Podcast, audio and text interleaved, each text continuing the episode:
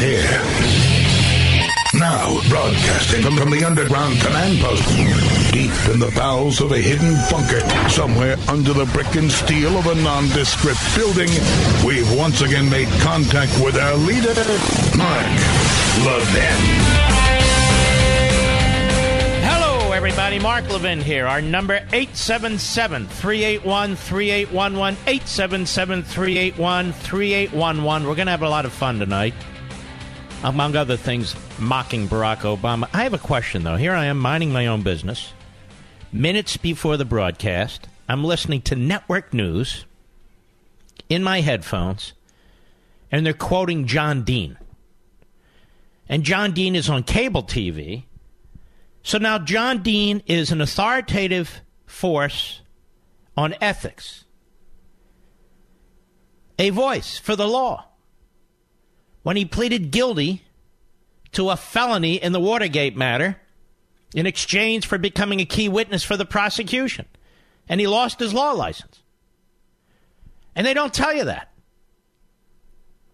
And he served time in federal prison outside of Baltimore, Maryland.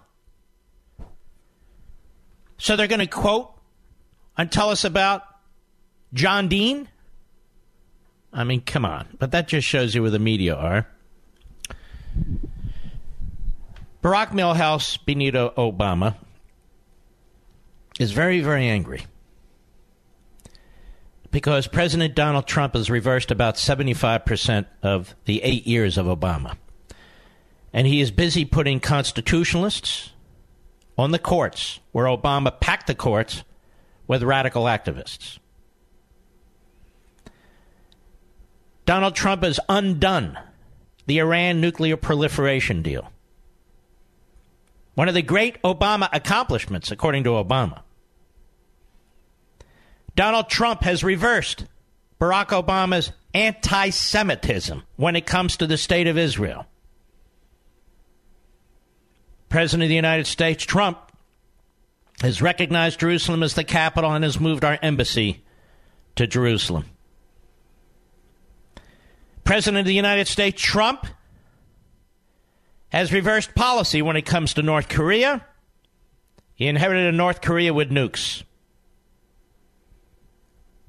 He has reversed policy with respect to Russia, putting in in many ways devastating sanctions where Obama closed his eyes to Russian interference in our election. I think he was jealous of the Russians because he was interfering with our election. The President of the United States has been tough on China. Barack Obama sold out to China. President of the United States is trying to secure our southern border. The president before him, Barack Obama, supported open borders. Barack Obama, his FBI, abused the FISA court. It's been exposed during the Trump administration. There's no evidence that Donald Trump used the IRS against his opponents, but the Obama administration did.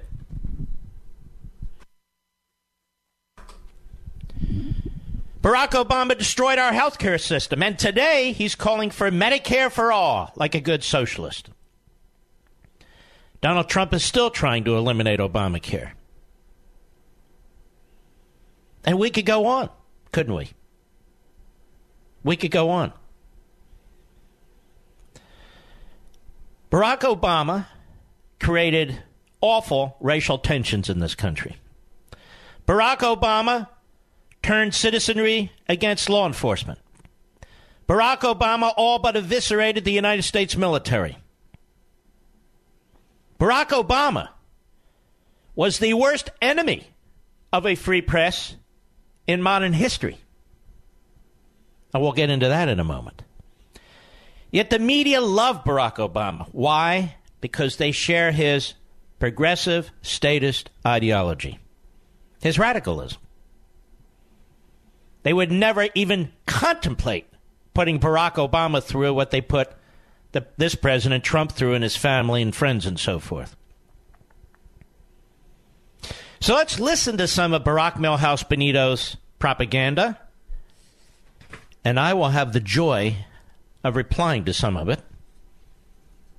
Let's start with cut one, Mr. Producer, at the University of Illinois today. And by the way, given Barack Milhouse Benito's Obama, given his record in uh, losing losing races in the House of Representatives where he supported candidates, losing races in the U.S. Senate where he supported candidates, losing governorships, losing state Senate slots, losing state assembly slots. I would say that Obama today calling for the Democrats to turn out and protect our democracy is a good sign for the Republicans. Cut one, go. And as a fellow citizen, not as an ex president, but as a fellow citizen, I'm here to deliver a simple message, and that is that you First, need do anyone vote. believe this garbage? I'm not here as a former president. I'm here as a simple citizen. Well, a simple citizen wouldn't be treated to the kind of slobbering media attention that Barack Milhouse Benito Obama has received, would he? More like a simple ton. That's right, I said it. Go ahead. As our democracy depends on. Now, some of you may think I'm exaggerating when I say this November's elections are more important than any I can remember in my lifetime. And I know politicians say that all the time. I have been guilty of saying it a few times, particularly when I was on the ballot. That's his lame attempt at uh, self deprecation. Go ahead. But just a glance at recent headlines should tell you that this moment really is different. The stakes really are higher. The consequences of any of us sitting on the sidelines are more dire. And By the way, I want you to listen to what he's saying and then process it from our perspective. And then you'll agree with it. But not the way he agrees with it. Go ahead. had big elections before or big choices to make in our history. Fact is, democracy has never been easy, and our founding fathers argued about everything. We waged a civil war. We overcame depression. We've lurched from eras of great progressive change to periods of retrenchment. Now, that sentence reveals everything. We've lurched from eras of great progressive change to periods of retrenchment. Great progressive change. I wish there was a way, but there isn't, and I won't, so never fear, for me to convey to you what I wrote in Rediscovering Americanism and the Tyranny of Progressivism. We talk about it all the time, but when you write a book, it's far more detailed and it is presented in a significantly different way than when you orally explain these things. All I'm saying is,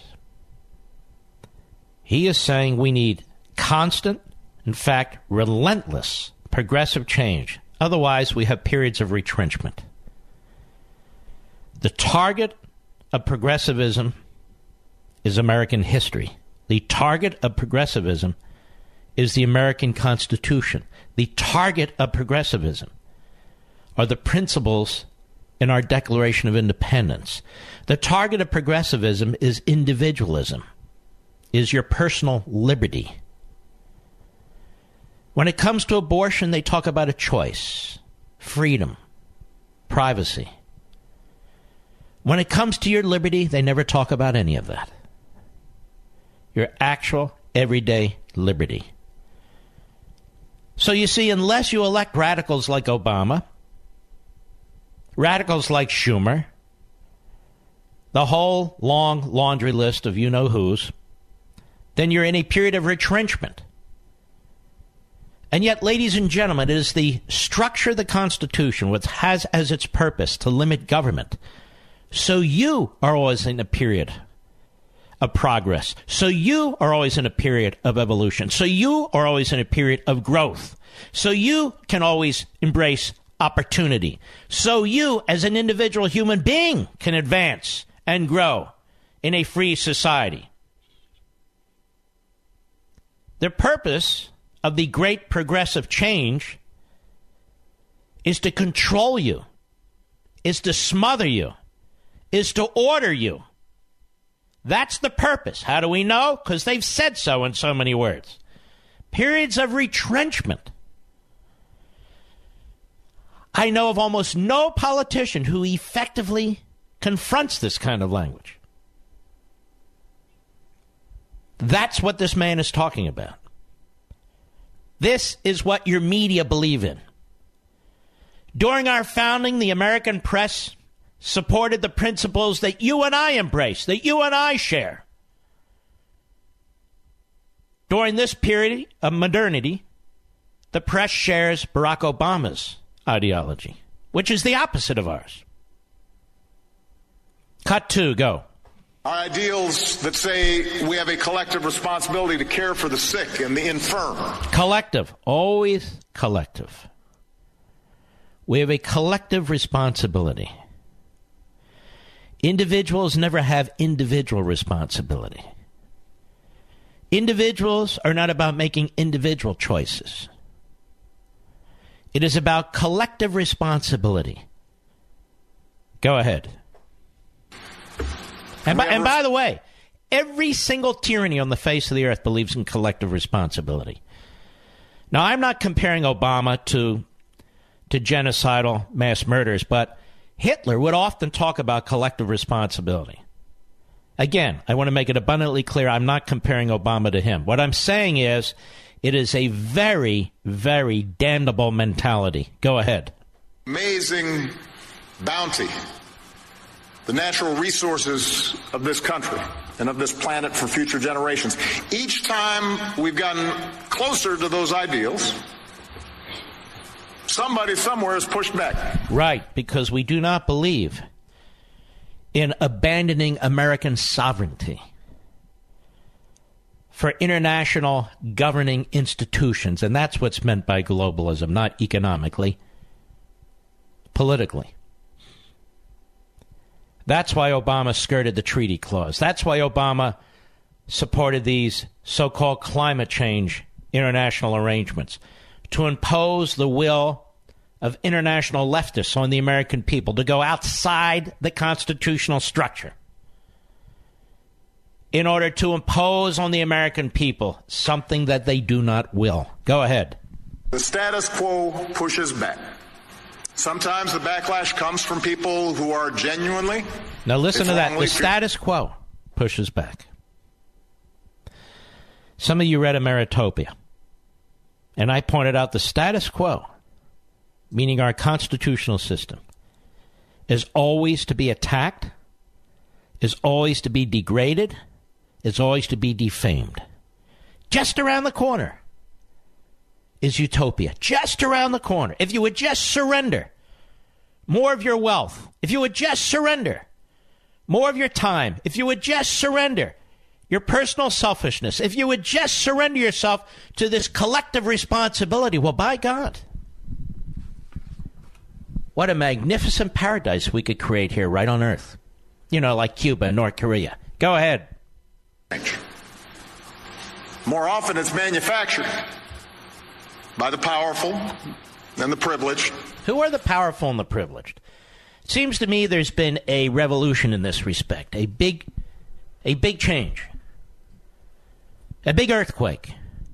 The powerful and the privileged, for the most part, are no longer in the private sector. The powerful and the privileged are in the government sector. The government has more power than any combination of entities in the private sector, period. Because government power comes at the point of laws. Private sector, it's voluntary arrangements. Some good, some bad, some indifferent. It depends who you are and what you think. But the powerful and the privileged are the people in Washington, D.C., the politicians, their staffs, the bureaucrats, the media. They are the powerful, they are the privileged. They drive the future of the country. Lots more. I'll be right back. Mark Levin.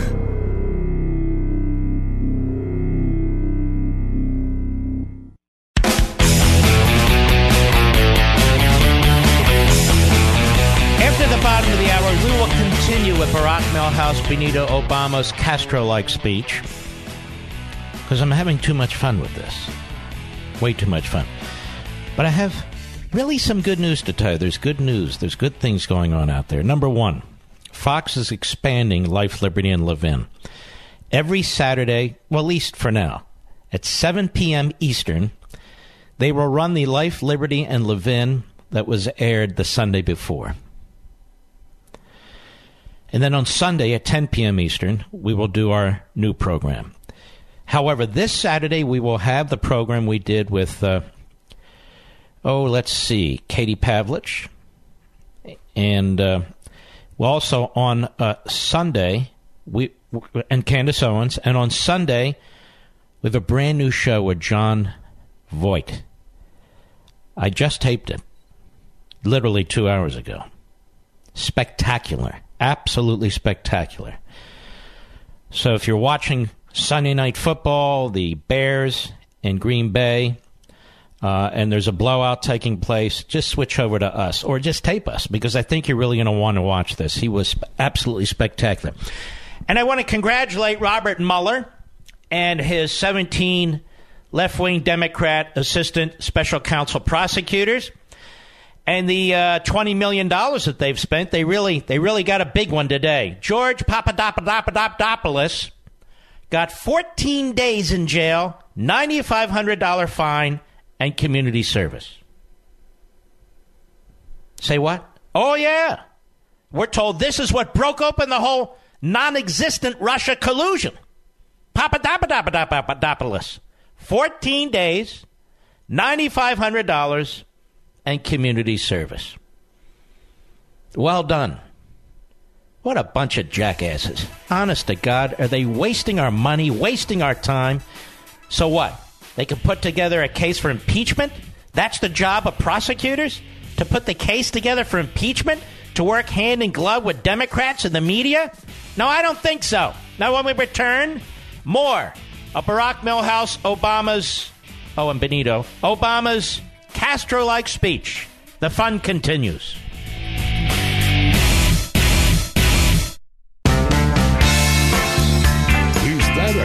A copy of the Constitution you've got? Or are you just happy to see? Mark Levin. Call him now at 877 381 3811. Let us continue where we left off, shall we? Yes, we shall. Barack Milhouse Benito Obama at the University of Illinois today with his Castro like speech. Go. More often, it's manufactured by the powerful and the privileged who want to keep us divided and keep us angry and keep us cynical because that helps them maintain the status quo and keep their power and keep their privilege. Now, what the hell is he talking about here? Who's dividing whom? Who's dividing whom in this country? Who is it? Which party is a party of disparate parts that has to be brought together during the course of a campaign through hyperbole and propaganda and demagoguery? It's the Democrat Party. It's a party that was molded by Franklin Roosevelt. Disparate parts. People who always have a chip on their shoulder People who always believe they're being screwed. People who always believe somebody owes them something. Is that not the heart and soul of the message of the Democrat Party? Is that not what we hear from Benito Obama endlessly? Yes. And Obama, like Saul Alinsky, like Marx, like the rest of them, he takes who he is and what he stands for and twists it spins it, and projects it on his targets, on his opponents. Go ahead. And you happen to be coming of age during one of those moments. It did not start with Donald Trump. He is a symptom, not the cause. Now, this kind of egomaniacal lecturing is par for the course when it comes to Obama. And look at how disrespectful he is. Trump is a symptom, not a cause, ladies and gentlemen. No, Trump is the president, you jackass, and we voted for him. And the nation elected him president, just as the nation elected you president. That's a fact. He's not a symptom. He's the president. And when he says he's a symptom, not the cause, he's trashing you. You know, those of you who hold tight to your Bibles and your guns. He's the one who started trashing tens of millions of American people, picked up by Hillary Clinton and rephrased as deplorables. It's Barack Obama who has contempt for average men and women in this country who work with their hands, blue collar workers, non union and union. He has contempt for the people who do the back-breaking work in this country. Cut three, go. And even though your generation is the most diverse in history, with a, a, greater acceptance and celebration of our differences than ever before. We don't celebrate our differences. They're exploited by leftists like you. All these new phrases that pop up triggered, safe spaces, snowflakes, white privilege. This is all of the left. Greater acceptance and celebration on our college campuses? Really? In the media? Really? Go ahead. Those are the kinds of conditions that are ripe for exploitation by politicians who have no compunction and no shame about tapping into America's dark history of racial and ethnic and religious division. Now let's stop right there. This was Obama's tool from day one. Obama's tool from day one. America's dark history of racial and ethnic and religious division. We're a country, as Shelby Steele points out time and time and time again, who's gone through slavery, that's gone through segregation. We are a country that is, in fact, more united and more diverse than any other country on the face of the earth. And yet we have politicians on the left who are constantly picking at scabs. Again, what did I just say? He takes who he is, what he is, what he does, and projects it onto his opponents. Go ahead. Appealing to tribe, appealing to fear, pitting one group against another. Really? One group against another. Isn't that something? You mean like cops against the black community? That sort of thing? You mean like the way you treated the Israelis and how you pitted them against the rest of the world? That, that sort of thing? Go ahead. That order and security will be restored if it weren't for those who don't look like us or don't sound like us. Who the hell says that? That's about as stupid as it gets. And I'm really tired of his affectations and his delivery. It's sort of a knockoff of Bill Clinton, and I was sick of him decades ago. The race baiting. That's a Democrat tool. The race baiting. Go ahead. We do. That's an old playbook. It's as old as time. And in a healthy democracy, it doesn't work. Yeah. In a healthy democracy, it doesn't work. And yet the fact is, it is they who promote it. Let's continue. Cut four, go. But when there's a vacuum in our democracy, when we don't vote, there's no vacuum in our democracy. Why don't you tell us things, Mr. President, Mr. Ex President, like we need to bring faith back into our lives. We need to respect faith in the public square as we used to. We need to keep families together rather than have policies, particularly welfare policies, that tear them asunder. We need to stop playing mental games with ourselves about self identifying this sex or that sex. We need to stop talking about white privilege and talk about Americans. Why don't you talk that way, Mr. President? We need to embrace the kinds of values and beliefs that are enshrined in our Declaration of Independence. That God is bigger than man and the rule of law is bigger than man. Why do you never say these things? Ever. Go ahead.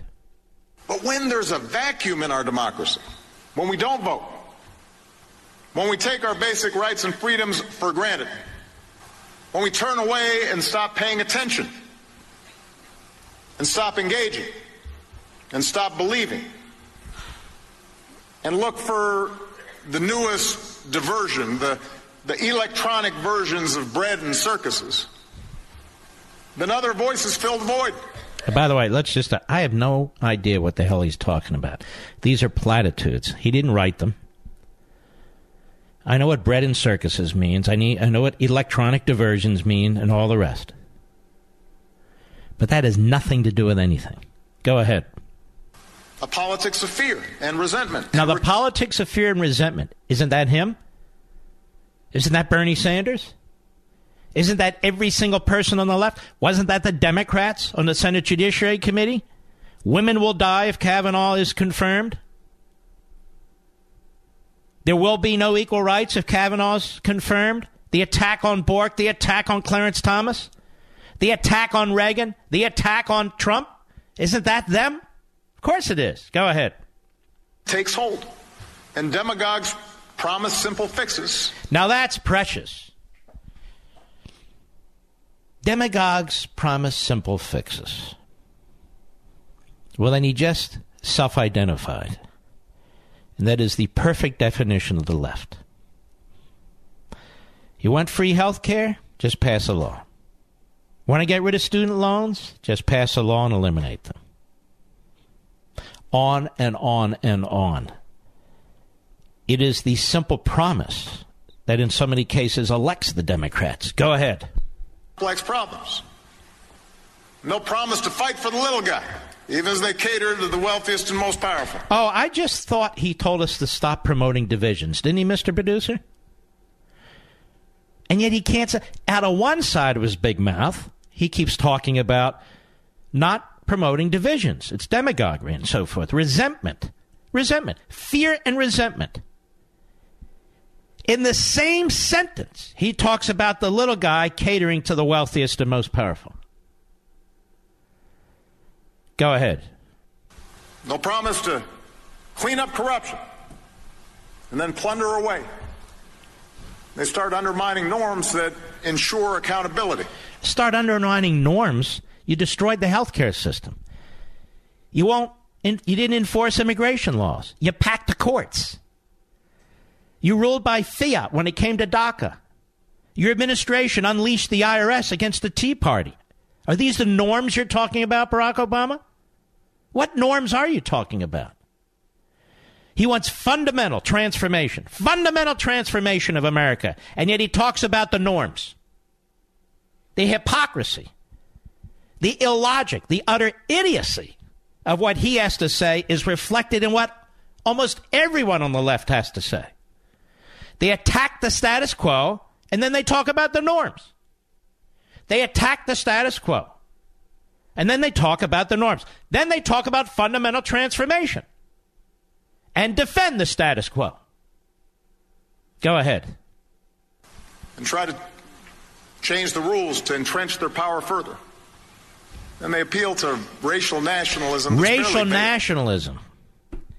Who's appealing to racial nationalism? He can't quite say white supremacy. He can't quite say that. So he talks about racial nationalism. That's going on in South Africa right now, as far as I know. There's no racial nationalism in America. So why, if he's talking about demagoguery and all that, why is he demagoguing this issue? dividing the nation on race when he just said we shouldn't be doing that. I'll be right back. Mark Levin.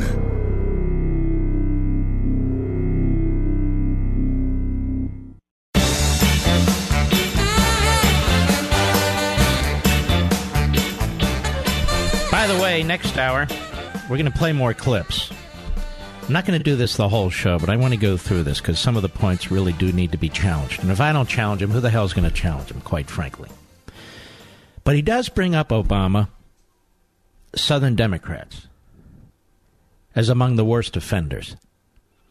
And he's talking about the Southern Democrats of past. Orval Faubus, George Wallace, Bull Connor, and so forth. I've been bringing this up since I've been on the air and before. So we're going to play what he said. And if he nails that, there he deserves kudos, quite frankly, because you don't hear Democrats talk about that. But we're not done. Every time you go online, your internet provider and advertising companies can track what you do and sell your personal information. Are you tired of that? It's one thing to whine about it, it's another thing to do something about it. Plus, the NSA is gobbling up information, so how can you protect yourself? Well, I'll tell you how. Computer experts recommend using a VPN. The software I use is called Express VPN. It's the best. It makes super easy for anyone to stay private online. They're rated the number one VPN service by TechRadar. Now, these days, I don't use the internet without Express VPN. ExpressVPN's apps take just minutes to set up and afterwards run seamlessly in the background of my computer and smartphone. You install the program, then turn on ExpressVPN protection with a single click. It couldn't be easier. ExpressVPN secures and makes anonymous your internet through data encryption and hiding your IPS address. That means nobody, nobody can record or access your activity online. Not your IPA address, nothing. So, if you want to protect yourself from hackers, spy agencies, and your ISP, visit expressvpn.com slash mark. That's express, E-X-P-R-E-S-S, V-P-N dot com slash mark, and get their special offer. Three months free with a one-year package. Don't risk your online data any longer. Visit expressvpn.com slash mark today. I'm telling you, that is a great service. All right, we'll jump to that. Let us jump to uh, the clip that I just mentioned that Mr. Producer just found. Go ahead. I understand this is not just a matter of Democrats versus Republicans or liberals versus conservatives. At various times in our history, this kind of politics has infected both parties. Southern Democrats were the bigger defenders of slavery. It took a Republican. All right, all right, hold, hold, hold on. Southern Democrats were the bigger defender of slavery? No. It was the Democrat Party that was the party of slavery. I just want to be perfectly clear about this. I know of no leading Republican in the lead up to the Civil War and through the Civil War who supported slavery. Go ahead. Abraham Lincoln to end it. Dixiecrats filibustered anti-lynching legislation, opposed the idea of expanding civil rights. And although it was a Democratic president and a majority Democrat Congress, spurred on by young marchers and protesters, they got the Civil Rights Act and the Voting Rights Act over the finish line. Those historic laws also got passed because of the leadership of Republicans like Illinois' own Everett Dirksen. So neither party has had a monopoly on wisdom. Now, now, see, eighty percent of that's right, but the other twenty percent is just wrong. The Republican Party has never been a party of slavery. In fact, the Republican Party grew up out of opposition to slavery. The first Civil Rights Act was in 1957.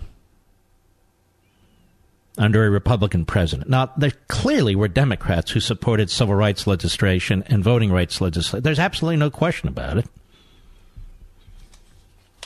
Including Lyndon Johnson when he was a president. And when he was a senator, he opposed it. But it took the vast majority of the Republicans in the Senate and the vast majority of the Republicans in the House to pass this legislation.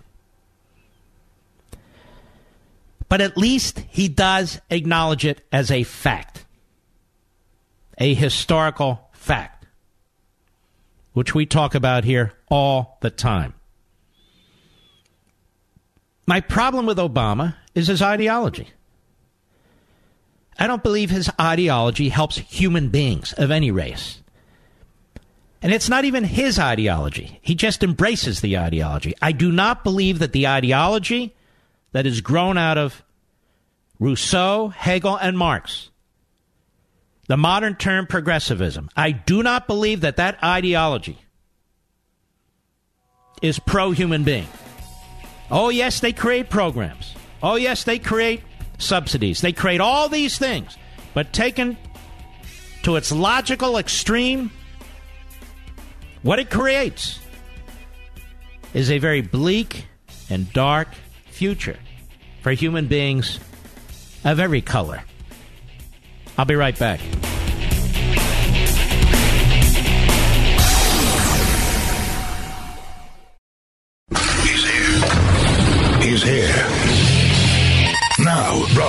Broadcasting from, the underground command post, deep in the bowels of a hidden bunker, somewhere under the brick and steel of a nondescript building, we've once again made contact with our leader, Mark Levin.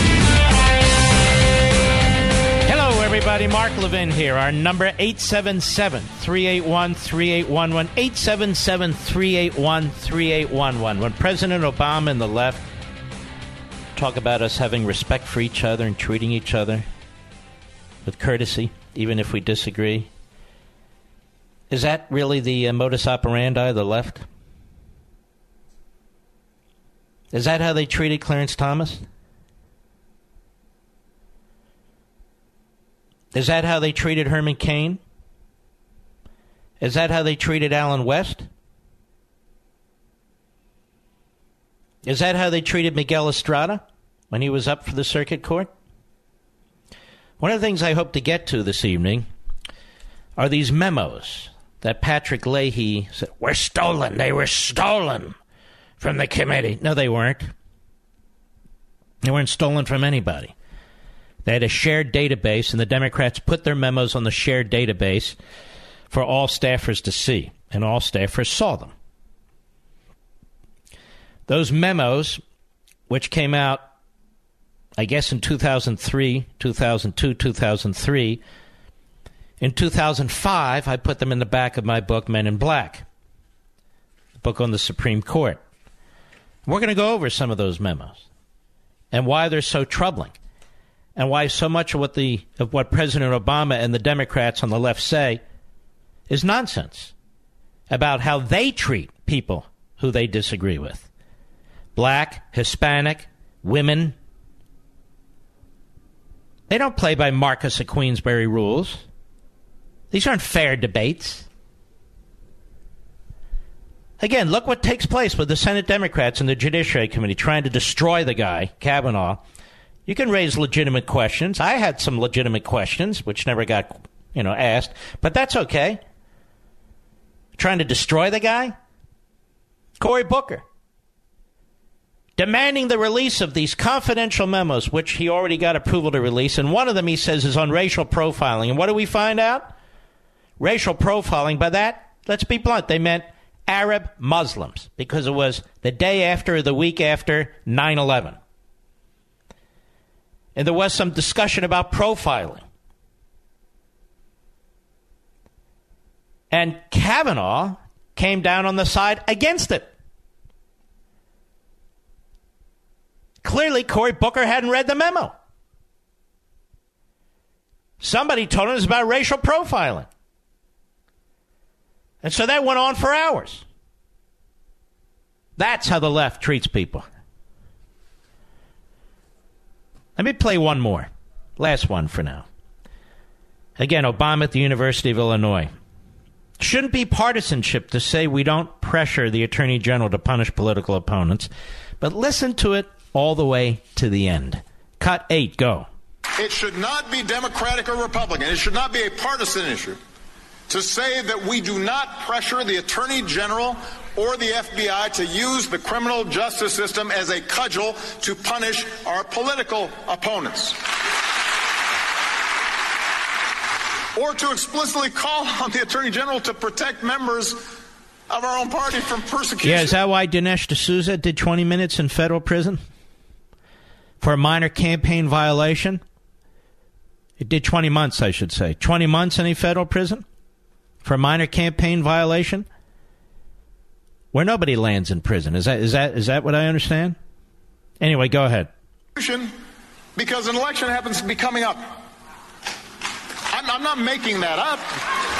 That's not hypothetical. It shouldn't be Democratic or Republican to say that we don't threaten the freedom of the press because they say things or publish stories we don't like. I complain plenty about Fox News. But you never heard me threaten to shut them down. All right, that's where we're going to stop. I did research on this. I've got so many articles on what Obama did in attacking the free press. I can barely keep track of them. So let me let me enter a few of them into the record here. Paul Bedard, a tremendous reporter over at the Washington Examiner today. Flashback Obama prosecuted staff leakers, gave lie detector tests. Paranoid. Should President Trump need a model to use to track down leakers inside his administration? What does it have to stay with me? Like the anonymous insider who challenged his authority in the New York Times op ed, he need go no further than the Obama administration that prosecuted leakers and shut out the media. According to reports at the time from even the New York Times, and that is New York Times journalists, no administration was tougher on leakers and punishing to the media than Obama's a saga reinforced by reporters who have called Trump's team more forthcoming. Criticism of Obama's attacks on the media and leakers did not just come in tweets and TV appearances by journalists, but in an official report from the Committee to Protect Journalists, authored by former Washington Post executive editor Leonard Downie Jr. Quote, this is the most closed, control freak administration I've ever covered, said David Sanger, veteran chief Washington correspondent of the New York Times in the report. USA Today said of the report, it portrays an administration gripped by strict policies about information flow and paranoid about leaks across all executive branch departments. It detailed prosecutions and even the use of lie detectors on staffers. Some have encouraged Trump to use lie detector tests on his staff, something is so far ignored. While Trump has ripped leakers and the anonymous Times writer of being cowards and traitors, it was Obama who took the war to a higher level by targeting staff and reporters while also cutting out the media to promote its story via social media. The administration's war on leaks, I quote, and other efforts to control information are the most aggressive I've seen since the Nixon administration when I was one of the editors involved in the Washington Post investigation of Watergate. The 30 experienced Washington journalists and a variety of news organizations whom I've interviewed for this report could not remember any precedent, wrote Downie in the report that was criticized by Obama officials. In fact, the campaign was so aggressive, it even had a name, said the report. Quote, the Insider Threat Program, unquote.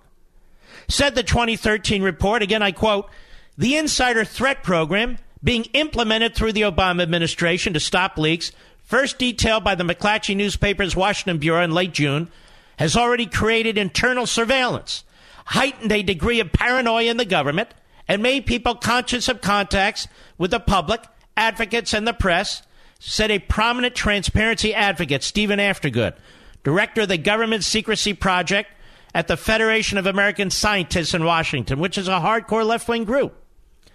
Employees at some 16 intelligence agencies face questions about leaking during lie detector tests. and the new inspector general for the intelligence community, with jurisdiction over all its agencies, would investigate leak cases that had not produced prosecutions by the Department of Justice to determine what alternative action should be taken, added the report. Pretty damn aggressive, don't you think?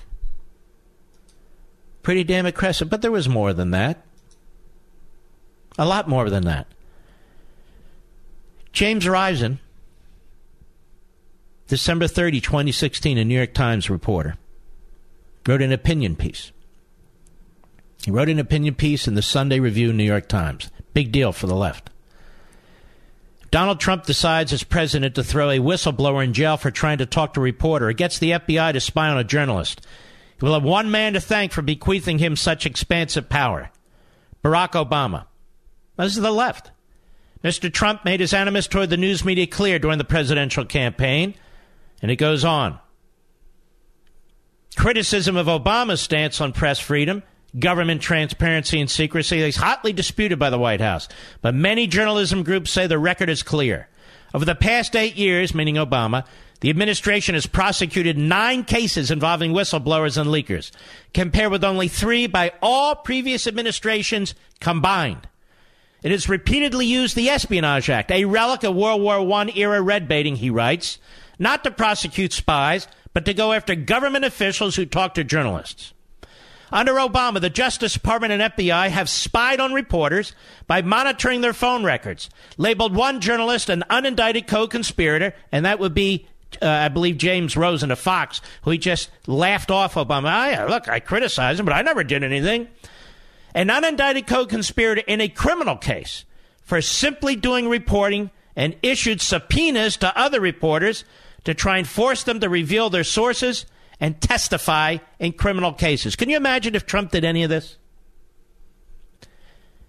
I experienced this pressure firsthand, writes the New York Times reporter, when the administration tried to compel me to testify to reveal my confidential sources in a criminal leak investigation.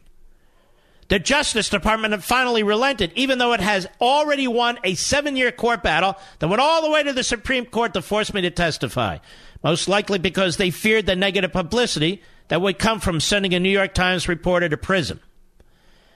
In an interview last May, Obama pushed back on the criticism that his administration had been engaged in a war on the press. He argued that the number of leak prosecutions his administration has brought had been small and that some of those cases were inherited from the George W. Bush administration. But critics say the crackdown has had a much greater chilling effect on press freedom than Obama acknowledges. In a scathing 2013 report, and I just read it to you, parts of it, the Committee to Protect Journalists lays it out.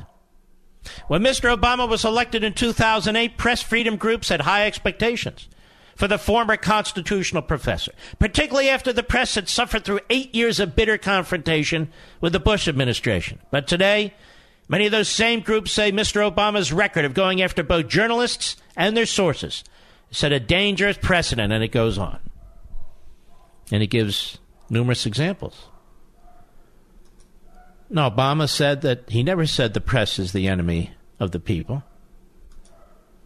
It sure seems that way, doesn't it? Action speaks louder than words, I believe. And uh, only a few journalists, so called, have been willing to speak out about this. A very few, quite frankly. And uh, I'm looking right here. One moment here. Yeah. And there are examples I haven't even touched on. The Associated Press reporters had their cell phones surveilled. James Rosen, who I just spoke about, reporter for Fox, he had his cell phone calls intercepted. And by the way, that included his parents. This is the problem with Obama. This is the problem. And by the way, not just with Obama. This is the problem with the autocratic left. Everything is to be seen through the eyes of government. The economy, social welfare, the culture. The government must intervene. The government must be ubiquitous. That's not what the Constitution says. Constitution says the opposite. It says the opposite. And here's the deal the bigger the government gets,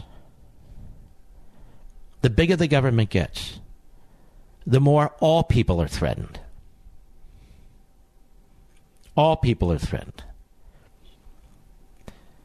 I have a number of you who who listen to this program regularly. Got a buddy out there by the name of Steven. I want to recommend that he read my book, Ameritopia, at least the first two chapters. Read the first two chapters. I'll be right back. Mark Levin.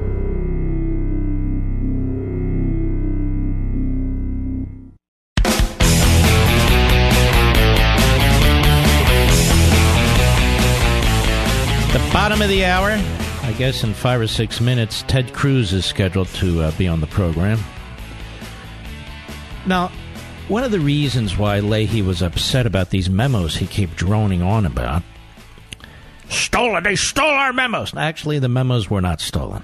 The Democrats gave them away, is what happened. And I look at the back of Men in Black my first book, and you have a memo dated January 30, 2013. Members meeting with leader Daschle. Now, throughout these memos, you'll see that they meet with all these left wing groups, and these left wing groups are actually dictating tactics, meetings, hearings to the left wing senators, including Leahy.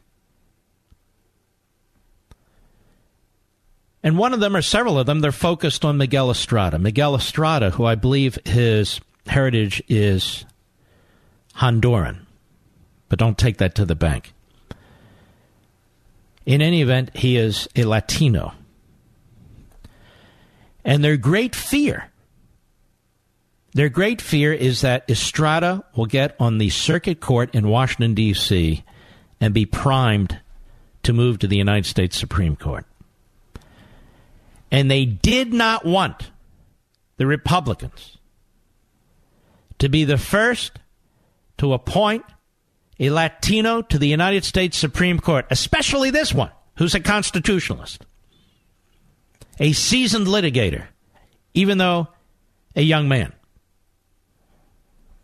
All in attendance agreed to attempt to filibuster the nomination of Miguel Estrada if they have the votes to defeat cloture they also are, agreed that if they do not have the votes to defeat cloture, a contested loss would be worse than no contest. Estrada is likely to be a Supreme Court nominee, and it will be much harder to defeat him in a Supreme Court setting if he's confirmed easily now. I wonder what Barack Obama thinks about this. This was civil rights leaders, so called, self appointed left wing Democrats. Who was in the meeting? Leader Daschle, Tom Daschle, leader of the Democrats, and assistant leader Harry Reid. Who else? Leahy, Durbin, John Edwards, Ted Kennedy, Dianne Feinstein, Chuck Schumer. All of them in the meeting to try and figure out how to block this Latino from getting on the circuit court because then he would be poised or positioned to go to the Supreme Court. Had to block them. And uh, they say later in another memo regarding Miguel Estrada we must filibuster Miguel Estrada's nomination. He's clearly an intelligent lawyer, but being a judge requires more. And later on, if we allow them to place a stealth right wing zealot on this court, we've only ourselves to blame. Although a few Hispanic groups support Estrada, we have the support of many of the largest, oldest Hispanic organizations. The D.C. Circuit's far too important. And they go on, we can't repeat the mistake we made with Clarence Thomas. What mistake did they make with Clarence Thomas? Because he was an African American, a constitutional originalist. And you see, this is the sick irony of the left. If you're a black person, or a brown person, or a red person, or a yellow person, or any person, and you step out of line, they will not allow it without trashing you, smearing you, trying to dis- or try to destroy you. They cannot allow independent thinking. Part of the community, don't you know? part of the groupthink. They cannot allow people to think for themselves as they cobble together their majority with various minorities, whether it's skin color, whether it's income, whether it's age, whatever it is. All right. At least he's scheduled. When we come back, Ted Cruz.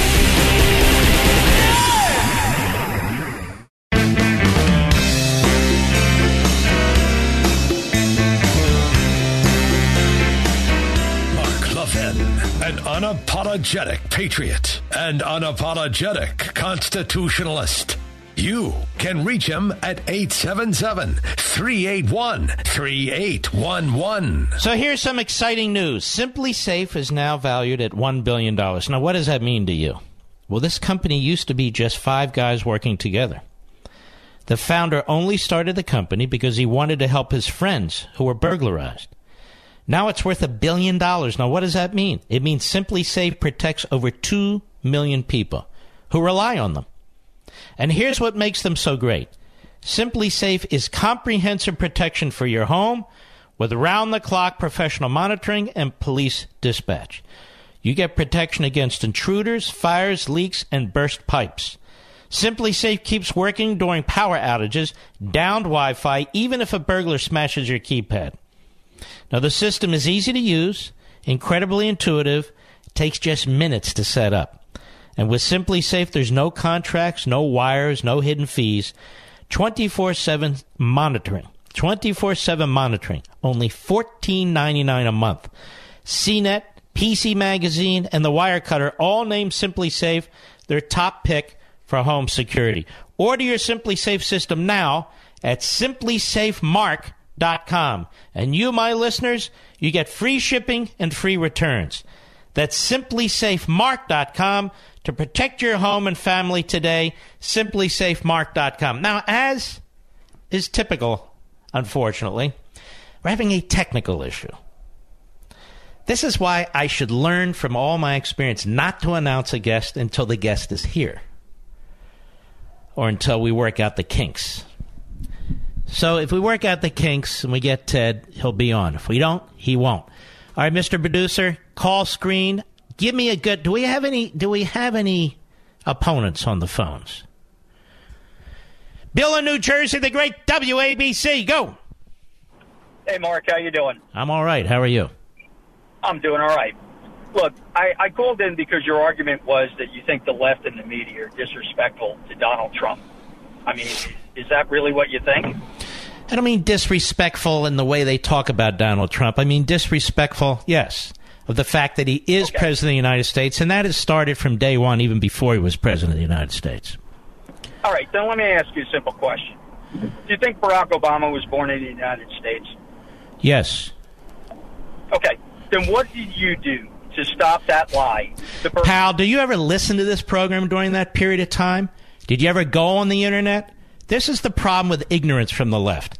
I took more crap from the birthers when I would come on this show and say he's a United States citizen. But let me tell you something else, genius. I would say the same thing about Ted Cruz when he was attacked by the Trump campaign. No, no, no, no, you don't understand. One parent was from Cuba and so said he's a United States cit- citizen as well.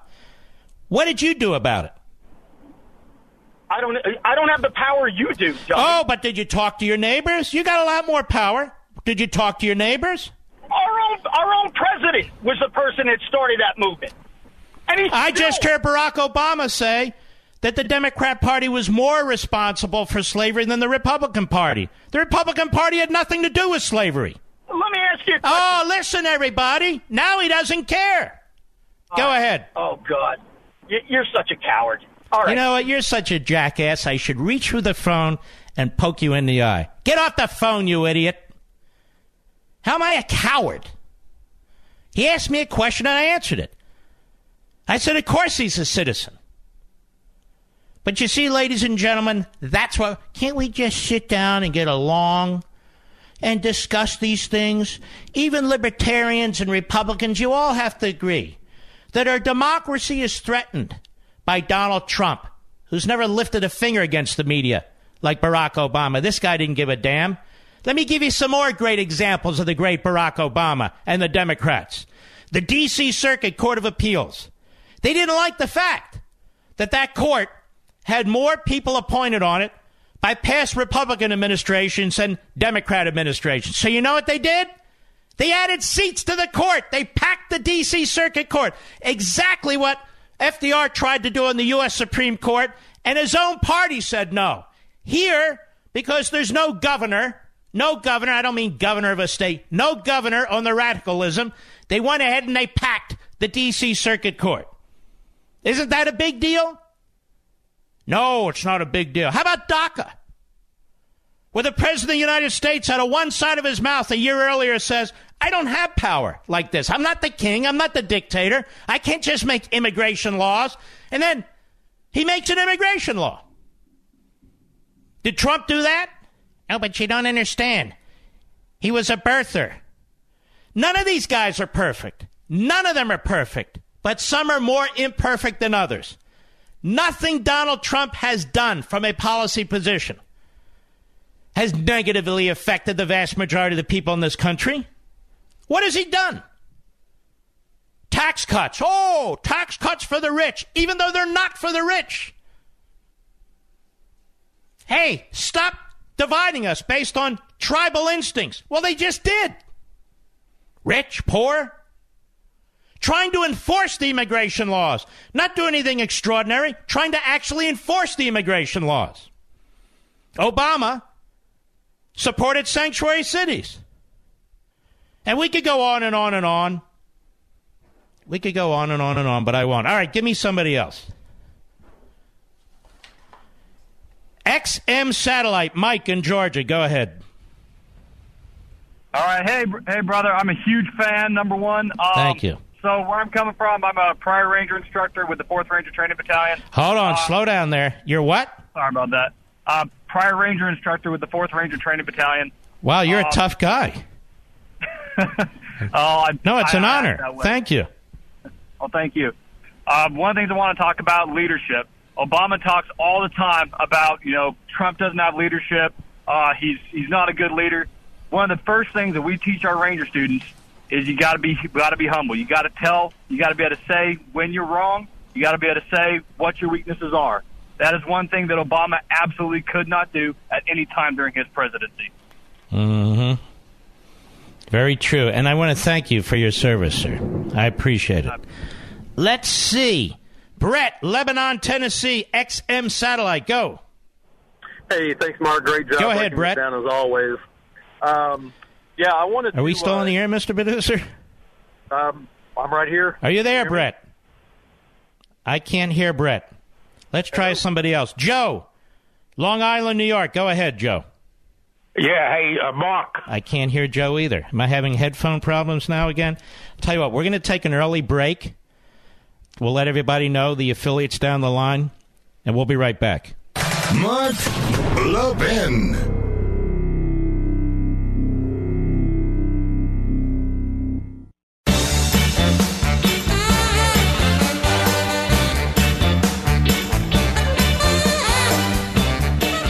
You know, I owe you folks an explanation. We have we broadcast over what's called an ISDN line, and we have a backup on the internet. And what's been happening is the ISDN line has been dropping out. Now we can't fix the ISDN line. Cumulus Westwood One can't fix it. We rely on our provider, and I don't know if it's AT and T or Verizon. But this has been going on for a week now. That's twice it's happened. So somebody better get off their ass either at AT&T and Verizon to get this fixed. I really don't know what the problem is. So we're broadcasting on our backup line, which is on the internet. And so when you have a storm coming through like we do around the bunker, it can knock you out.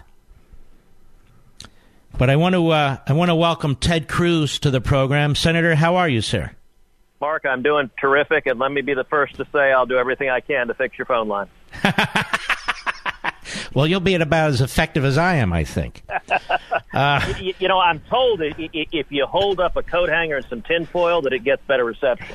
Yeah, I, I try that. I started broadcasting that way, you know. Um, Senator Cruz. First of all, I By, watched. by the way, your, yeah. your, your younger listeners have no idea what we're talking. no, of course not. That's okay. They've never actually seen a television antenna. You know, Senator, I watched these uh, hearings on uh, Brett Kavanaugh.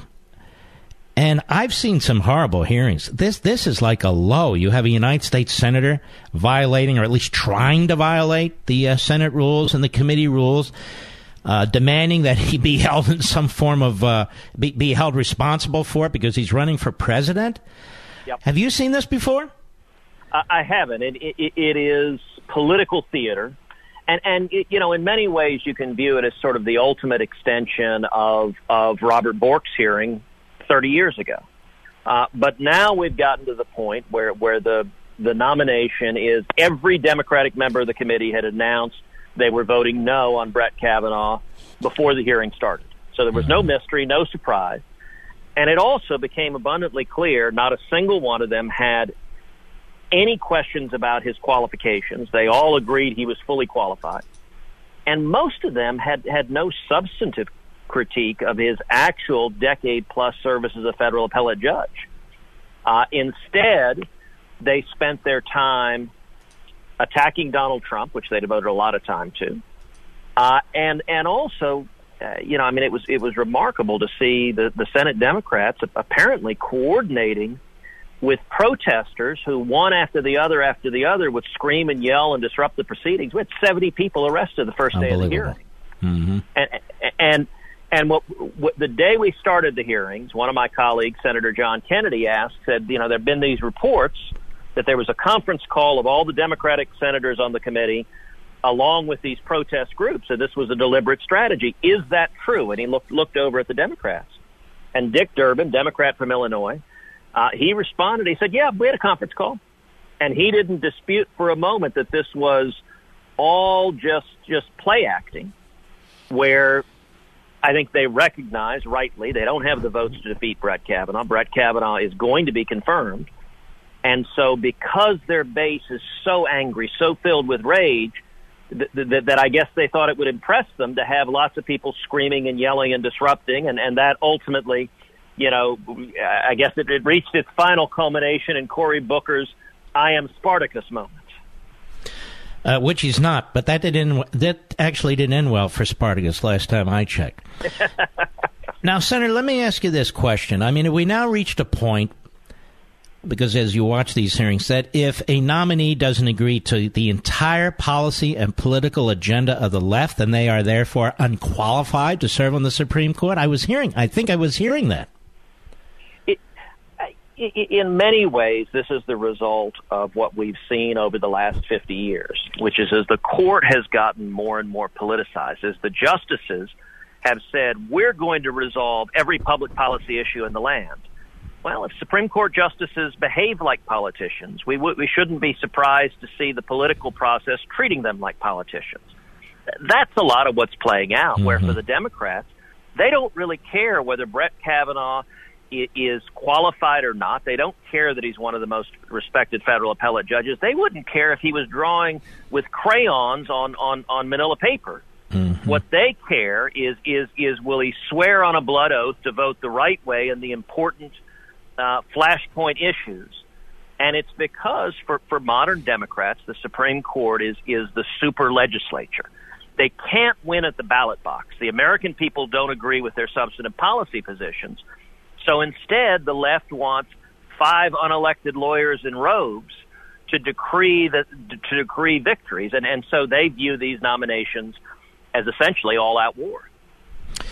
Now, Senator Cruz, a lot is being said about your campaign in Texas. Now, my audience wants to lend a hand. You know, my audience wants you reelected. My audience wants you back in the United States Senate. As a matter of fact, when you launched your primary challenge originally, leading to the United States Senate. It was launched right here when it came to radio. And we get inquiries about this. What can you tell us about the race, and what can you tell us about the people in Texas and the people all over the country? What can they do? Well, the race in Texas, we've got a real fight. It, it is already the most expensive Senate race in the country. And my opponent, Congressman Beto O'Rourke, is running hard, hard left, like Bernie Sanders. He wants higher taxes, higher regulations, socialized medicine. He says he's open to abolishing ICE. He has the most anti Israel record of any Democratic Senate nominee in the country.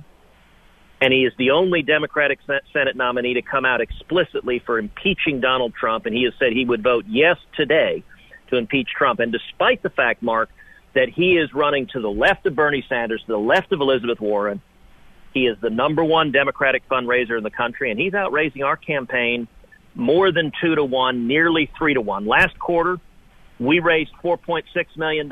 He raised in the same quarter $10.4 million. So we are getting outspent dramatically. Now, I still believe we're going to win, but we've got a fight where we're facing what's going to be tens of millions of dollars of money flooding in from liberals all over the country, and they are up on TV. We are not. They have yard signs everywhere because they've spent $4 million in yard signs that we don't have. And so we've got to fight. And in Texas, the good news is in Texas, there are a lot more conservatives than liberals. What we have to do is turn conservatives out. So you ask, what can your listeners do? There are three things we need, which are votes, money, and message. On votes, anyone in Texas, make sure you come out and vote. Bring your friends, bring your family, bring your loved ones. If you have friends in Texas, pick up the phone, send them an email, send them a text, make sure they vote. On the money front, we're getting massively outraised as, as, as Hollywood liberals and liberals all over the country. If Democrats could defeat one Republican in the country on the ballot in 2018, it would be me, and they are flooding this race with cash. So what I would urge everyone, go to our website. It's tedcruz.org, tedcruz.org, tedcruz.org. Make a contribution. If you're in Texas, go to tedcruz.org and order a yard sign. Put a yard sign out front. And then the third is message. Speak out. Use our voice to speak out for why freedom matters, why we should end sanctuary cities, why we need to secure the border, why we should confirm strong constitutionalists for the court. This is a battle, and, and there is a country with a mm-hmm. starker difference between the two candidates in this Senate race in Texas. TedCruz.org is where I'm hoping uh, millions of you will go and make a donation. Um, so a lot of money is pouring into Texas from outside of Texas, and I guess you're getting a lot of PAC money being spent by these these various left wing groups. Is that correct as well? Well, for example, J Street PAC, which, as you know, is virulently anti-Israel, uh, is bundling money for Beto O'Rourke. They've they've raised over 185 thousand for it. And and look, I'll, I'll give an example. You and I both care passionately about Israel and and, and America's friendship and, and, and alliance in 2014, when Hamas was raining rockets down on Israel, Beto O'Rourke was one of eight, one of eight members of the House of Representatives to vote against funding Israel's Iron Dome missile defense system. Virtually every Republican in Congress voted yes. Virtually every Democrat voted yes. Nancy Pelosi voted yes. Maxine Waters voted yes. But Beto O'Rourke voted no and, and, and that is why you're seeing the hard left money rushing in. Um, you know, we're seeing right now. He and I are having a big dispute right now over over protesting NFL players protesting. Uh, Beto O'Rourke is all in with Colin Kaepernick. He's all in with NFL protesters. He was asked at a town hall by a veteran. A man stood up and said, "Listen, I'm a veteran. My family has a lot of veterans. We're offended when we see wealthy NFL players dropping to their knees, refusing to stand, protesting during the flag. Do you think it's disrespectful? And Beto O'Rourke responded, no, he didn't think it's disrespectful. And he went on to say, he said, he couldn't think of anything more American than taking a knee and protesting during the national anthem. Mm-hmm. I mean, that is a radical view. And here's what happened that video went viral. Hollywood liberals loved it. Uh, Ellen DeGeneres retweeted it. Kevin Bacon retweeted it. it went, they went crazy over it in Hollywood. And so actually, he was on the Ellen show this week just being praised. Well, the better news is you're on the Mark Levin show, and we're going to talk Amen. to the audience now, and we're going to give you we're going to give you a helping hand, Ted. Good luck to you. Keep at it. We'll be right back.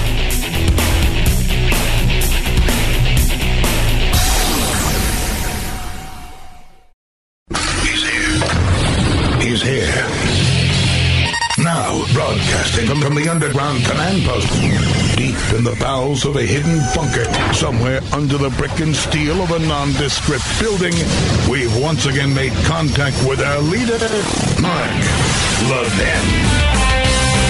Everybody, Mark Levin here Our number 877 381 3811. 877 381 3811. Beto O'Rourke. That is your name. Beto O'Rourke. If you'd like to come on this program, I would give you equal time 10 minutes to discuss the issues, to debate the issues. In fact, we'd, we'd like you to come on the program. Beto O'Rourke. Now, again, Ted Cruz is being swamped by out of state money, by zillionaires who are concerned about the poor, obviously, particularly in Hollywood and other locations. And you heard him. He needs your support. So uh, it will be a very sad day if on election night the Democrats take the seat in Texas from a conservative who, by the way, is considered, if not the number one supporter of Israel, certainly up there with a few others. But in the Senate, I'd say he's number one. And you know what's ironic about that? He's a bigger supporter of Israel than most of the Jews in the Senate. That's right, I said it. And let me tell you something else. Beto O'Rourke, one of eight who voted against the Iron Dome so Israel could defend itself against Hezbollah and Hamas and Iran. Think about that. One of eight. Even Maxine Waters votes for it. Now, what's that all about? I'll tell you what that's all about. And I've been talking about it. I'm the only one who has the guts to talk about it. That jerk in New Jersey, driving up and down the New Jersey Turnpike. Liberal kook. The fact of the matter is, the Democrat Party is not only off the rails in most other areas, but there's now debates within the Democrat Party whether they should support our ally Israel or Fatah, which is a terrorist organization. And the fact of the matter is, Bernie Sanders is anti Israel. The vast majority of the leftists are anti Israel as many of them are anti America's founding principles. They overlap, you know. They overlap. Beto O'Rourke is one of them, one of the eight. This group, J Street, go ahead and Google it J Street. It is fronted by a bunch of leftists who are, in my humble opinion, just my opinion, self hating Jews. And they're out there to give cover to the haters, to the Beto O'Rourke's. Why would they pour a lot of money in and support Beto O'Rourke when Beto O'Rourke opposes even supporting the Iron Dome? Why would they do that? Because that's what they do. That's who they are. Now, in his long Castro like speech today, Obama never mentioned this issue, did he? He used religion generically. He talked about religion in such a way as you thought he was talking about Trump, trashing Trump and his dealing with immigration and Muslims and so forth. But he never has taken any responsibility for his interference in the election of Benjamin Netanyahu in Israel.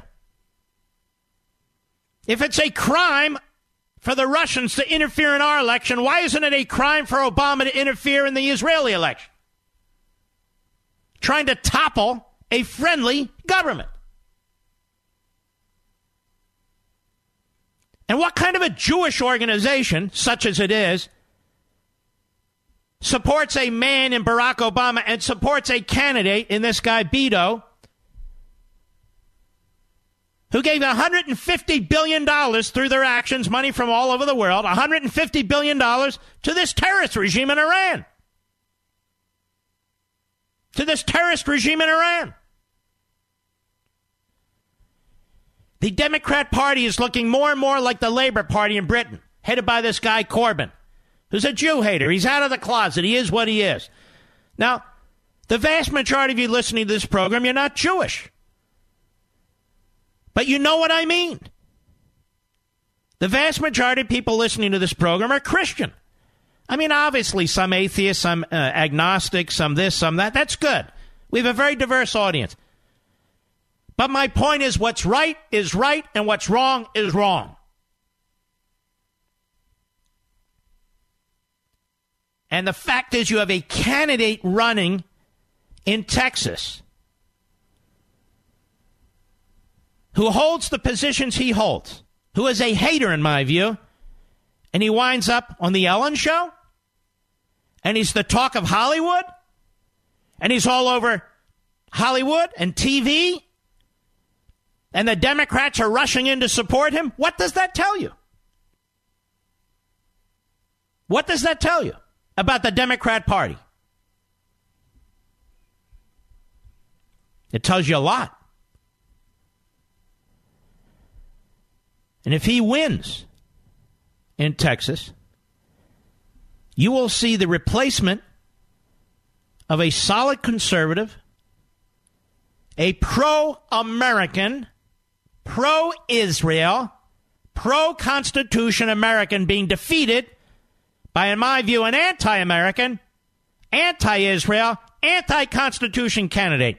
I mean, the switch couldn't be more dramatic. And Beto O'Rourke's party is not condemning him.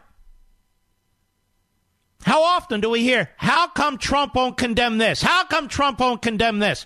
Well, let me ask you a question. Why won't Schumer condemn Beto O'Rourke? Why won't the Jews that that are uh, in, in high office in the House and the Senate or in governorships condemn Beto O'Rourke? In fact, forget about the Jews. Why don't all the liberals condemn Beto O'Rourke?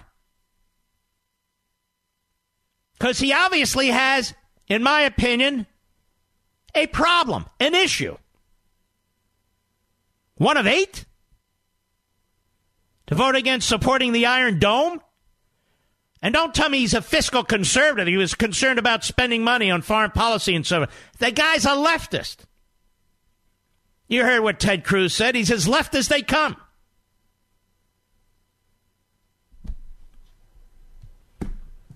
Ellen DeGeneres had him on the show. She wants him to win. Really? Does she have issues too? Michael Moore wants him to. Does he have issues too? How come Hollywood never has to answer for the candidates that these various actors and actresses and entertainers support? How come they don't have to answer for it? This guy, Beto O'Rourke, he's not your mainstream Democrat. He's not even your typical liberal Democrat. He's a radical. He's a radical. And this race, believe it or not, even given the fact that it's Texas, outside of Texas, has been under the radar for the most part. It's been under the. Everybody just assumes Cruz is going to win. While the left is pouring enormous resources into this campaign. To defeat Ted Cruz, yes, but to elect this radical. Did you hear Barack Milhous Benito Obama in his Castro like speech distance himself from Beto O'Rourke? No. Has Chuck Schumer taken to the Senate floor and distanced himself from Beto O'Rourke? No. Has Carl Bernstein said that we have a Beto O'Rourke moment? That Democrats should speak out against Beto O'Rourke? No. It doesn't matter how radical, extreme, hardcore left wing the Democrats are. In fact, they celebrate them. Bernie Sanders is nothing but an old fool, an old red. A 28 year old wins the, the Democrat primary with 17,000 votes. She celebrated Celebrated like she's Queen Elizabeth in Britain. Why are they celebrating a communist? I mean, in effect, that's what they are, aren't they? I should ask an expert on this, John Brennan, but close enough.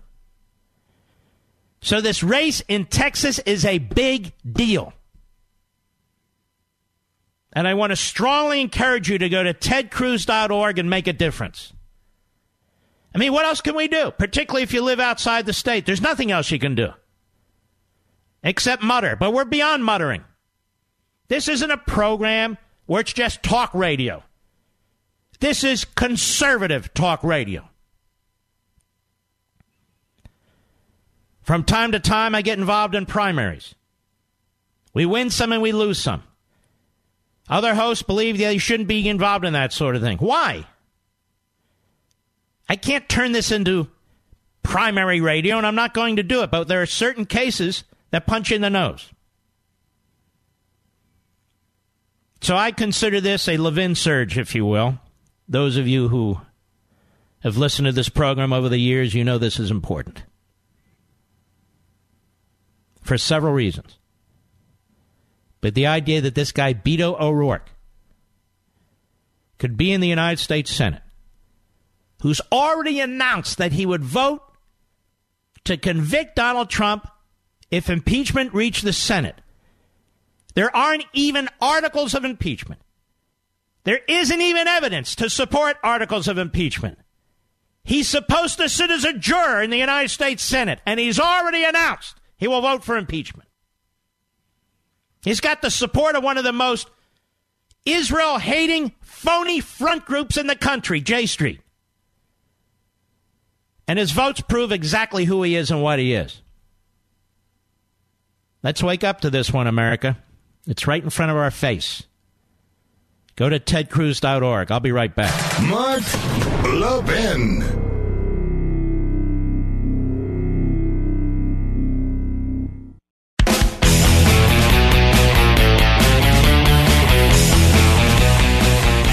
mention to you folks that on Sunday, 10 p.m. Eastern, on Life, Liberty, Levin on Fox, my special guest is Jon Voight.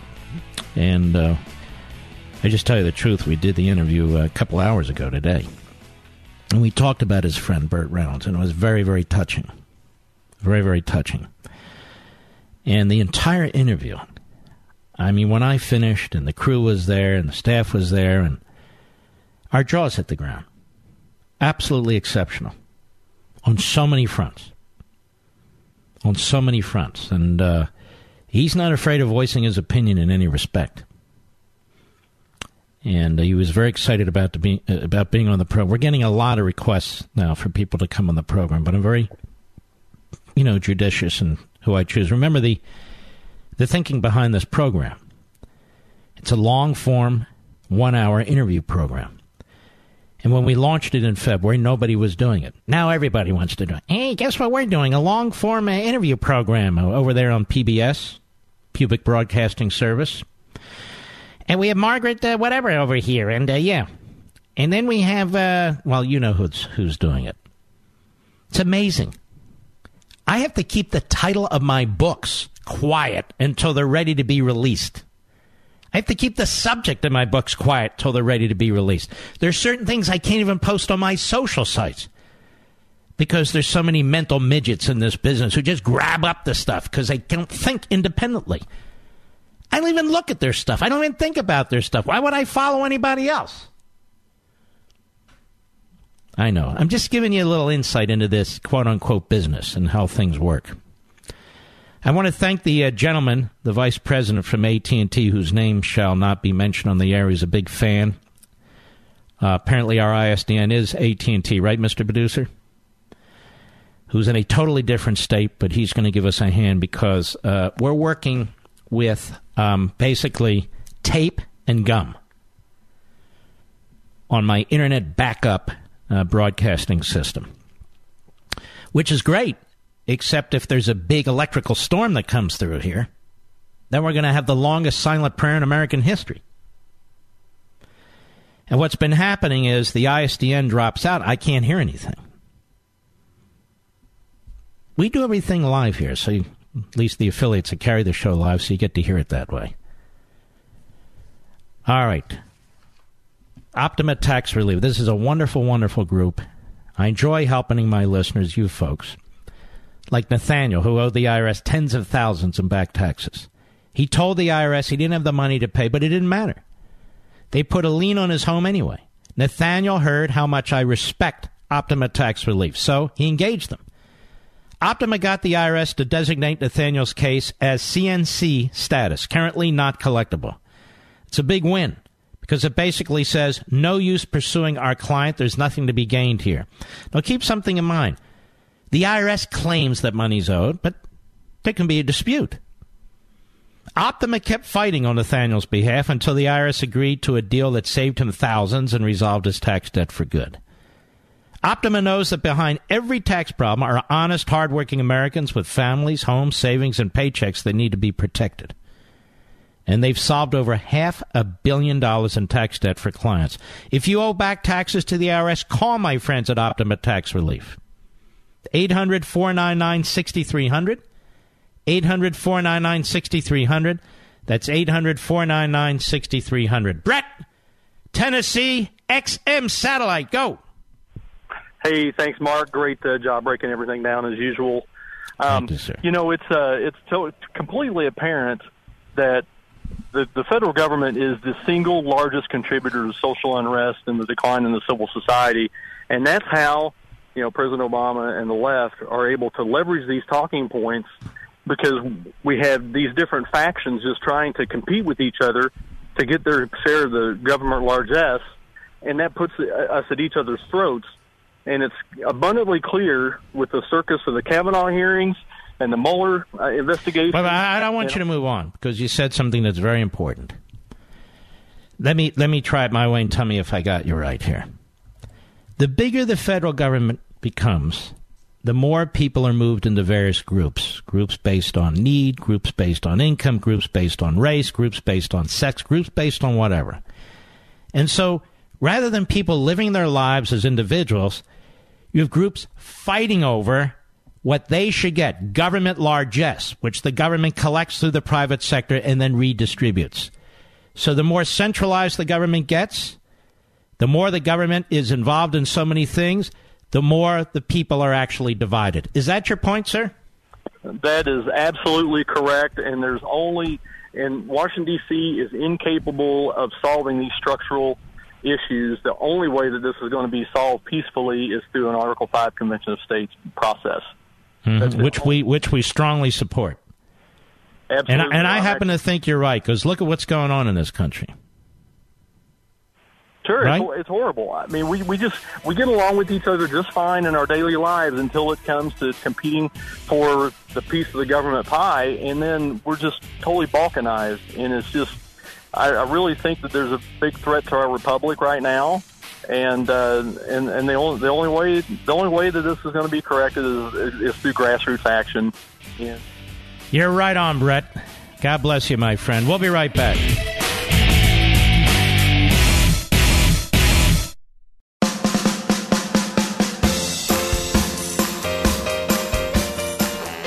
The Mark Levin Show, where the Reagan Coalition meets every day. Call now 877 381 3811. You know, I cannot stress enough that you must protect yourself from thugs who steal personal information. Email addresses, social security numbers, medical cards, passwords, and retailers are being compromised every single day.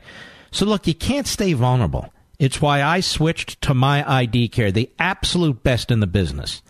My ID Care covers you for the nine types of identity theft, providing best in class service. With Tri Bureau credit monitoring and dark web monitoring, it's the kind of comprehensive protection you need right now. And then you can sign up at myidcare.com slash mark promo code mark. myidcare.com slash mark promo code mark.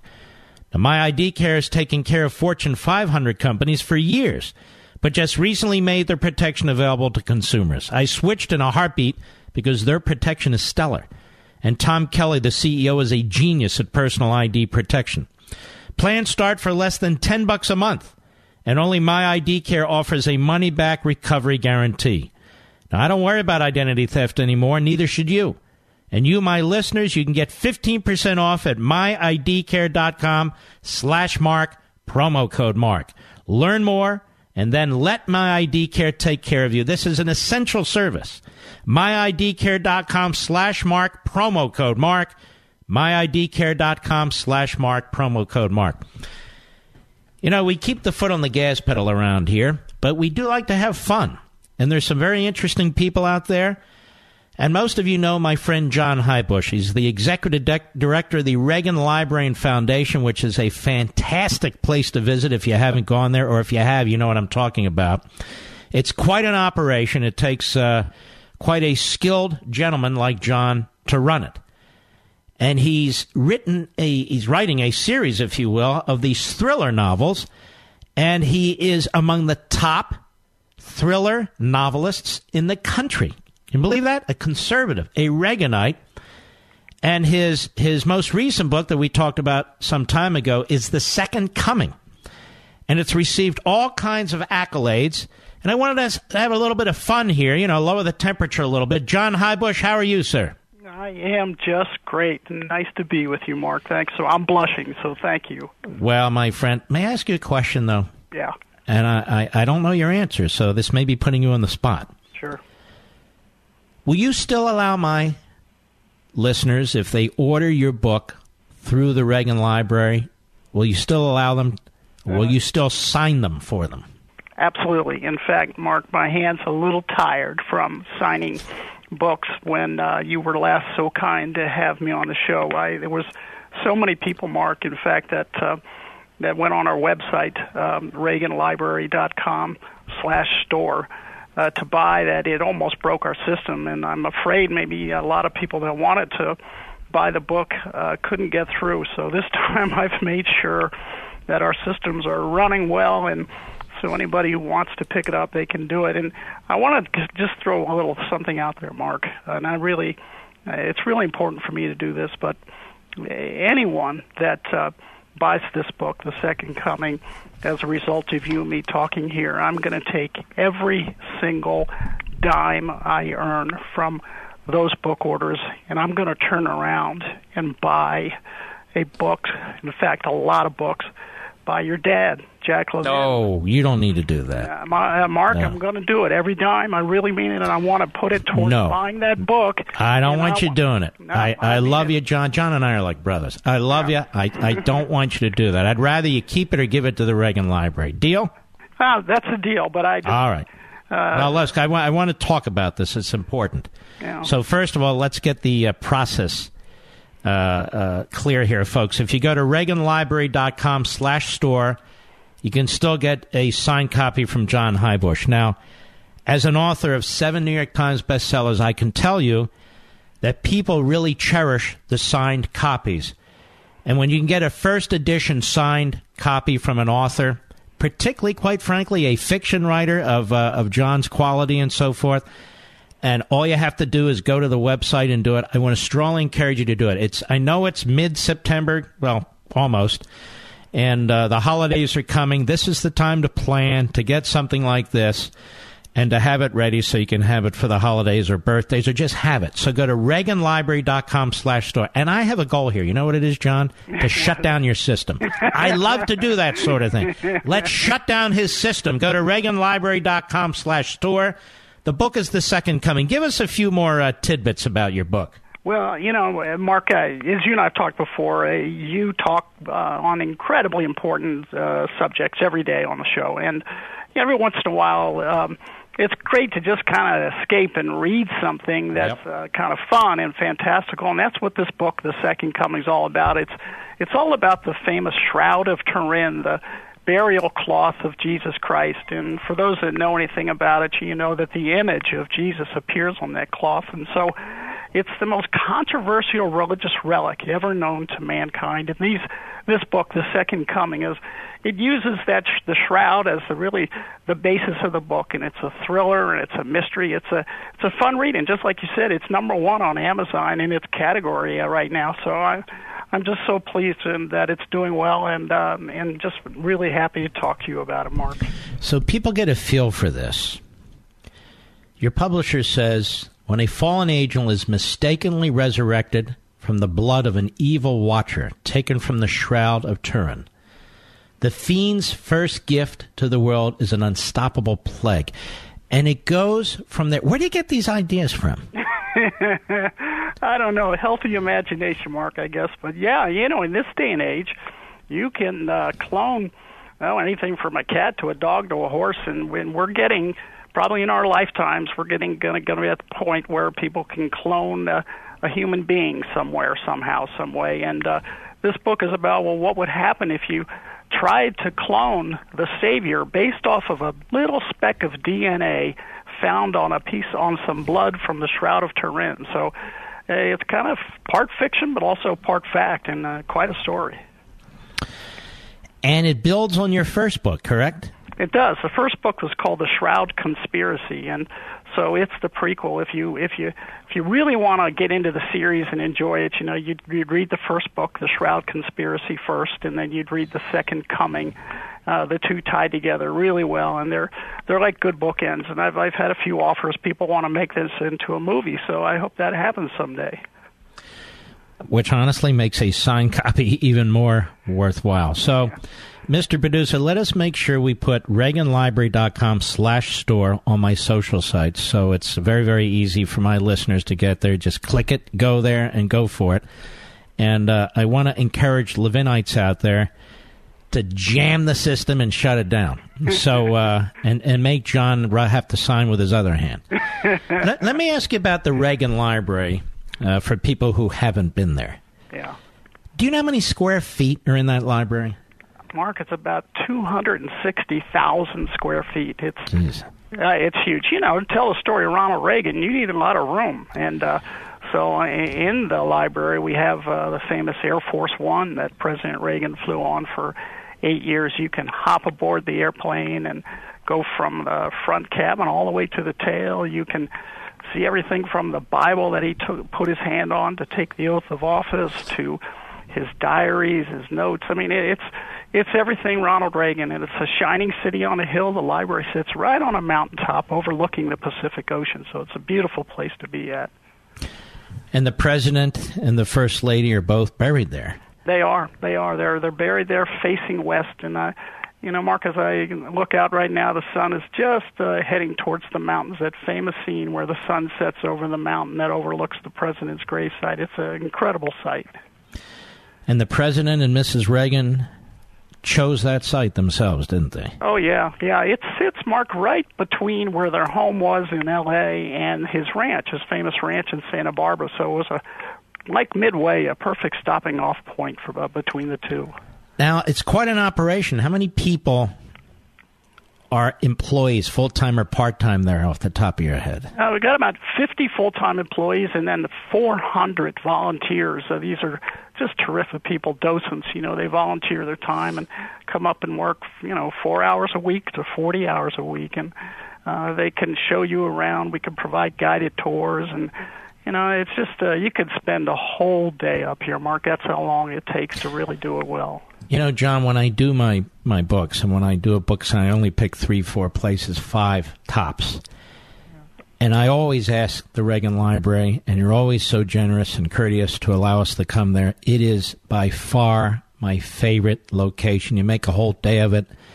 Uh, even your cafeteria is is is absolutely terrific there. And uh, and if people go to the Reagan Library, you'll actually see a portrait of the president that was painted by my father that is right outside it's outside what the assembly room what do you call that yeah it's the reagan auditorium mark and as you go into the auditorium and uh, in the lobby there just to your right is this great great uh, portrait done by jack levin your dad that is uh, president reagan in like in cowboy gear you know with a cowboy hat and it's just it's just a real piece of memorabilia. It's it's hung there for years, and it'll hang there as long as I work here. I'll tell you that. Well, you're a generous man. Ladies and gentlemen, I'm not suggesting you get this book because John and I are buddies. I'm suggesting to you that it is a great thriller. Uh, it's receiving uh, lots and lots of accolades, and for a good reason. I want to encourage you again. Go to ReaganLibrary.com slash store. ReaganLibrary.com slash store if you want your signed copy. You can go to Amazon.com. You can go to Barnes & Noble. You can go anywhere, actually, and get it. But get the signed first edition. I'm telling you, as an author, that's what you want to do. Yeah.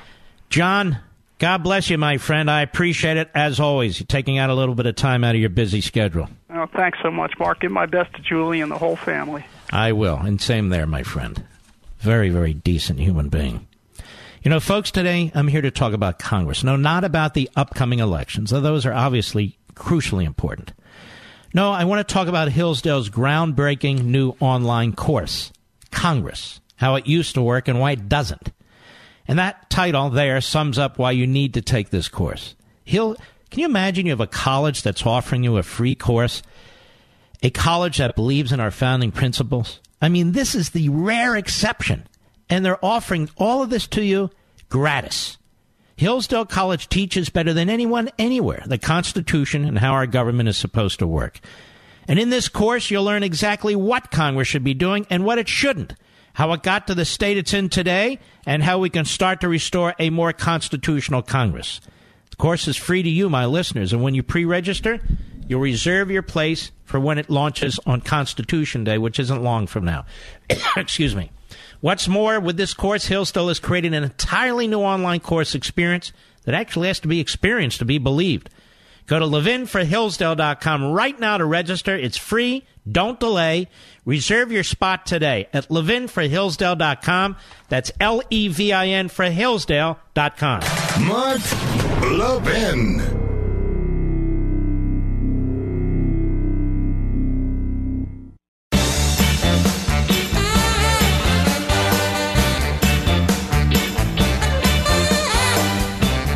Kamala Harris at the hearing yesterday. Cut 17, go. But I want to make clear what we're talking about. It means rights that are protected by the Constitution, even if they're not specifically mentioned in the Constitution. Right. So they're not in that book that you carry. Oh, they're not in that book you carry. He's carrying a pocket copy of the Constitution. So they're rights that protect you, see, that aren't in the Constitution. Well, let me ask you something. Do those rights apply to babies that haven't been born yet? No, no, no, that's a choice. No, no. And this is my frustration. There never really is an honest debate about this issue abortion. This appears to be one of the central issues for the Democrat Party unrestrained, uninhibited abortions. And as a country, we've never had a debate on this. States came down in different ways on this issue, but the court ruled in Roe v. Wade that abortion is the law of the land, and then you had subsequent decision that in the Casey case, it said, well, of course, there can be some restrictions as long as it doesn't interfere and so forth and so on. So the moral debate over this issue has never been had. People march, people demand, people paint signs.